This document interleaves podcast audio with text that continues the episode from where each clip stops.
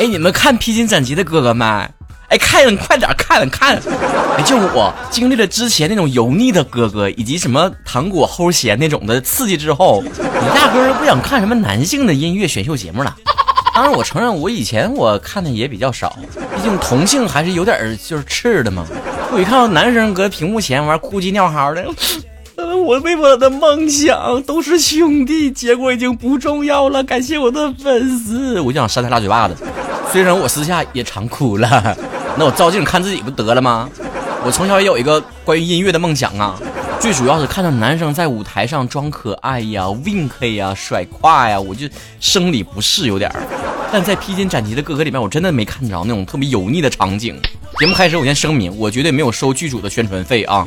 单纯觉得芒果在整出来那么拉垮的《浪姐二》之后，能整出来《披荆斩棘哥哥》非常不容易，按良心啊！看没看过都听一听，我给你叨叨从头到尾这节目第一期咋样啊？首先是三十几位哥哥先入场，就这个环节是最让我这种社恐人士感觉到感同身受的那个，就黑也不认识黑，还要上去自我介绍，还有鞠躬，还要握手，还要记人名。虽然三十几个里面很多都是大腕儿，阵容可以说非常强大。那还顶多我都不太认识的，我记名我记了半天呢。不过看到哥哥们自己也记不住名，我就放心了。比如说陈小春是吧？记李承铉的名的时候，就来了一个李什么呀？什么炫呢？马冬梅，这盛世如你所愿。而且你明显的跟那些姐姐们比起来，就男生之间初次见面那种，就是相互之间谁也不理谁那种劲儿，太真实了。你看看人女生都怎么收收的啊。我记得你，我看过你的剧，我听过你的歌啊！你好美啊！你最近瘦了好多啊！你好漂亮，我们抱抱。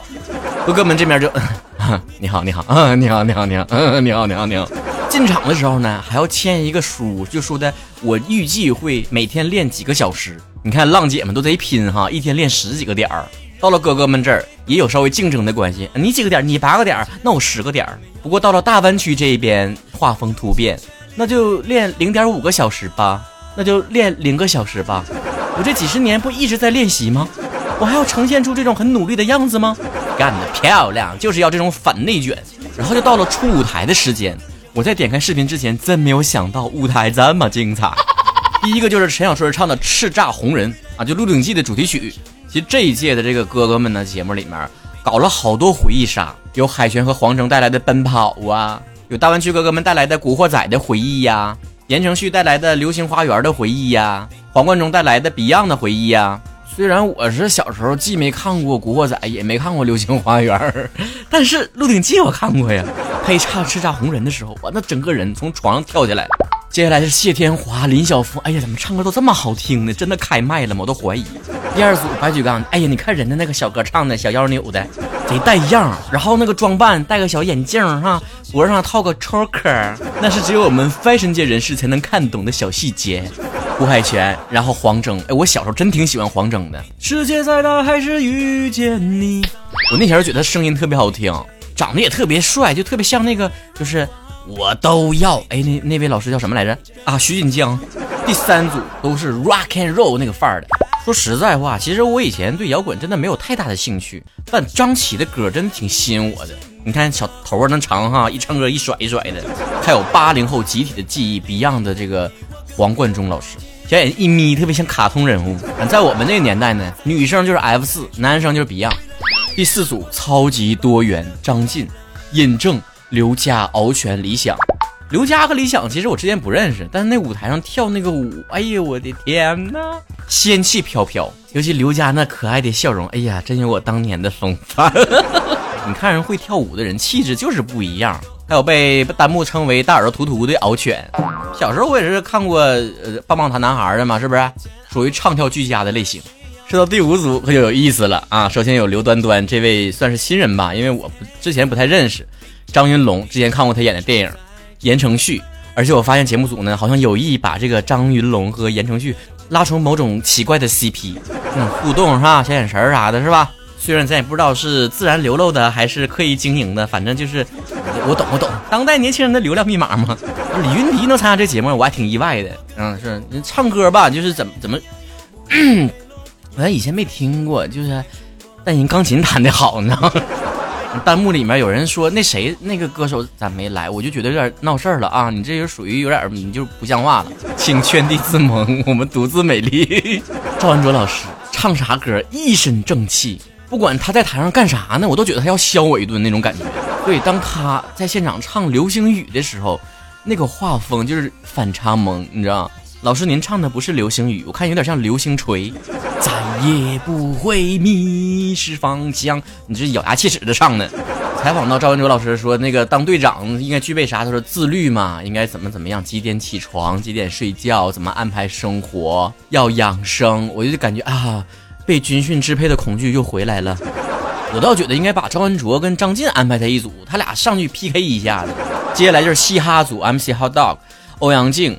盖刘聪，还有一位我不太认识，叫不瑞吉，我不能说不认识。节目里面 有哥哥说不认识他，盖出来了，说的这是我的小弟，不应该对他这么不尊重，不能该当面说不认识。整期哥哥那都感觉好像非常的和谐，就这个地方啊，有点引战的意思了。其实应该把嘻哈组、摇滚组，还有这个赵文哲老师和张晋老师混在一起，感觉都不是善茬，看谁能硬过谁。但刘聪唱那个《单身公寓》。太好听了，听得我原地起飞。然后就是颜值组，好几位国际友人，引起很多话题的李承铉呐，大家伙不都说体验到戚薇的快乐了吗？唱那个天上飞，属于那种低音炮的，女生看完都喜欢的不要不要的，说散发一种斯文败类的气息。嗯，不光低音炮，人家还有气泡音，就是说，yeah yeah。麦亨利啊，应该也是一位新人，高瀚宇这位同学跳舞特别好，卡点非常的准。还有一位叫 James，一米九大个子，哎呀，长得可帅可帅的了。你们也知道，我对高个的大傻个子我都有抵触的心态，真的很难得有就长得那么高完还好看的人。我始终认为都是像我们这种就是这种身材的人，我嗯长得才好看，浓缩才精华吗？最后一组比较充满艺术家的气息，之前参加过歌手的林志炫，然后嗓音非常好听的梁汉文，还有之前我在综艺里面经常看到的张智霖。所以我一看到他就想起他那句话：“会打马赛克不怕。”有跟我看过同样这个片段的吗？就经常出现在男明星毫无求生欲的剪辑里面。第一期就这么结束了，我看完之后感觉好像各个人呢都能从里面得到自己想看的，小鲜肉也有是吧？硬汉也有。你想怀旧一点的这种 TVB 的男明星们，你也能看着。想看反差萌的也有，甚至你想磕 CP 的，这里面还有很多奇怪的 CP。别的族群不敢说，男生看完之后肯定真香。再次声明，我没有收节目组的宣传费。如果这个节目也高开低走的话，我会让你们知道什么叫脱粉回踩。而且我支持这个节目最大的一个原因就是，就像女生支持浪姐是有一种说她消除了内心的年龄焦虑，而这个节目可以说是为我们证明了，可不是所有的男生到了三十岁之后都那么油腻的。